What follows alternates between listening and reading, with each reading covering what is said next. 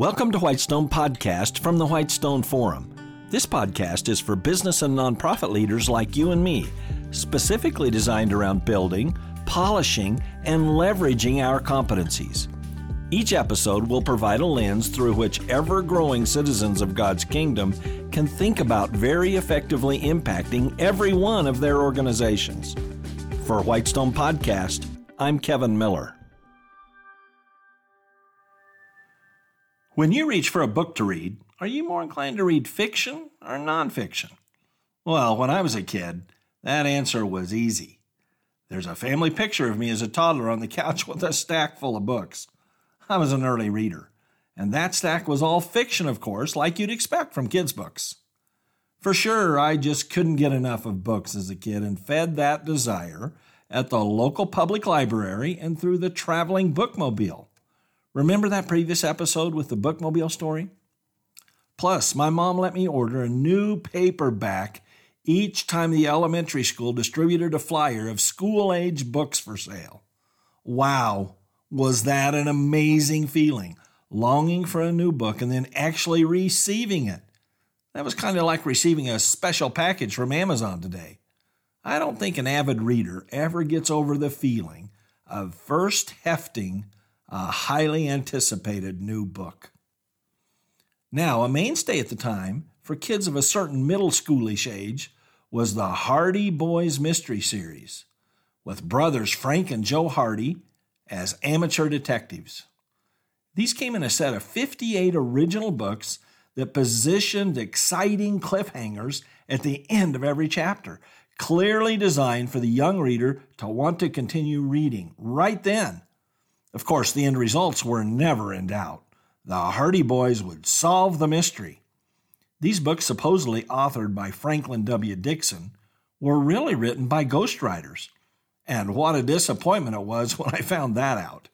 Just like the Hardy Boys and other characters in the books, the author, Franklin W. Dixon, didn't actually exist. A bit later in life, I picked up on Sherlock Holmes, the famous London detective from the late 1800s, created from the creative juices of Sir Arthur Conan Doyle. What a character Holmes was, or should I say is, since for many, Holmes is more real to his fans than, say, the neighbor three doors down. A complex figure, Holmes is very intelligent, while being moody at times, yet a man very relatable to readers. Still, Holmes is always a little bit beyond our reach in his amazing skills and extraordinary powers of observation. But it was more than that, a lot more. He saw more than we see, he heard differently than we hear, he interpreted facts better than we interpret, he integrated the whole picture better than we pull it together. What an enchanting series of books and short stories that Conan Doyle wrote. And it's still a richly rewarding time to revisit Sherlock Holmes and his sidekick, Dr. Watson, with a short story or two in a book nook on a wintry evening. Of course, there are other famous mystery writers with a huge following, from Agatha Christie to Raymond Chandler to John Grisham. As for me, I have squeezed almost all of that type of mystery reading out of my schedule for a whole lot of real world research and reading in and about the Bible, business, history, biography, whatever's about navigating and living life well as unto the Lord.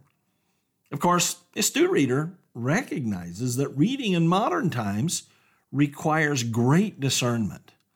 That's because a lot of history and biography and daily headlines purport to be true, when in fact they often are substantially untrue, with opinions often eclipsing true facts as the writers lead us to their desired answers to life's mysteries. Hey, remember that old joke structure that starts with the phrase, There are two types of people in the world? Then the amusing answer comes. One of my favorite answers comes from Daniel Pink. Quote, those who divide the people in the world into two types, and those who don't. and that brings us to the Bible.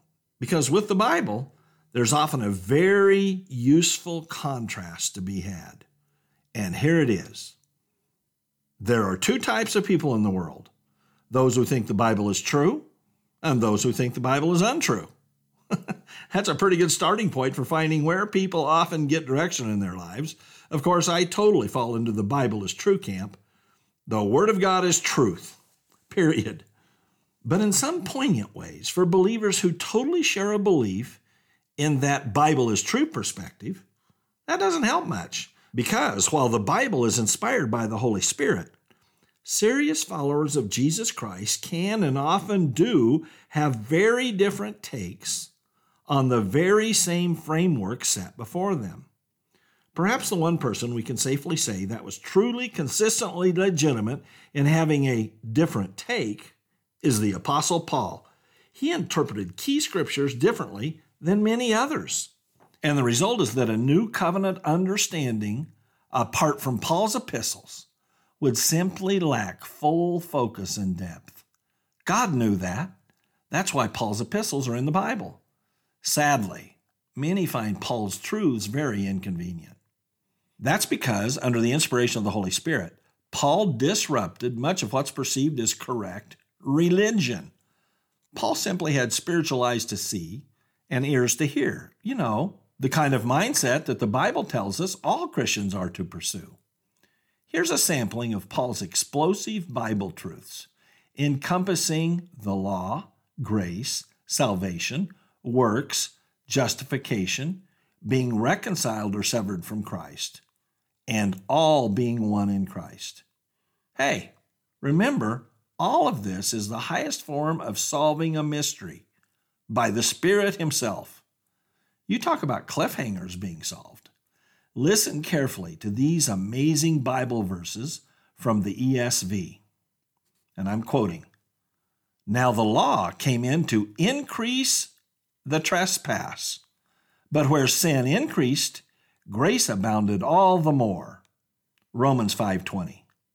Next. For by grace you've been saved through faith. And this is not your own doing, it is the gift of God, not a result of works, so that no one may boast. Ephesians 2 8 and 9. Next. And you, who once were alienated and hostile in mind, doing evil deeds, he has now reconciled in his body of flesh by his death. Colossians 1 21 and 22. Next, you are severed from Christ, you who would be justified by the law you have fallen away from grace. Galatians 5 4. Last, there is neither Jew nor Greek, there is neither slave nor free, there is no male and female, for you are all one in Christ Jesus. Galatians 3:28. Wow, the apostle Paul brings us truths that explode the self-centered religious expectations of humanity about who God is what truths God has fully deployed, and the result of who we are in Christ.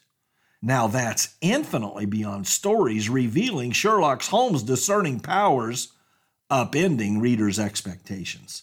Yes, the Bible's own cliffhangers take our breath away, reading far more powerfully than any simple Hardy Boys mystery. The triumphant, heaven yielding insights of the Bible are mind boggling, easily surpassing the fictional mysteries solved by fictional detectives. And Paul, empowered and taught by the Holy Spirit, unravels key mysteries of a full life in Christ. Indeed, Paul's writing in his epistles to believers works to transform what many religious people want to believe from the law to sin to grace to justification and beyond the best capabilities of the Hardy Boys or Sherlock Holmes, all of Paul's renderings reveal and solve what can be a real mystery to us better than we could possibly fathom. Here's what Jesus said in Luke 10 24. I tell you that many prophets and kings desired to see what you see and did not see it, and to hear what you hear and did not hear it. Unquote. Wow.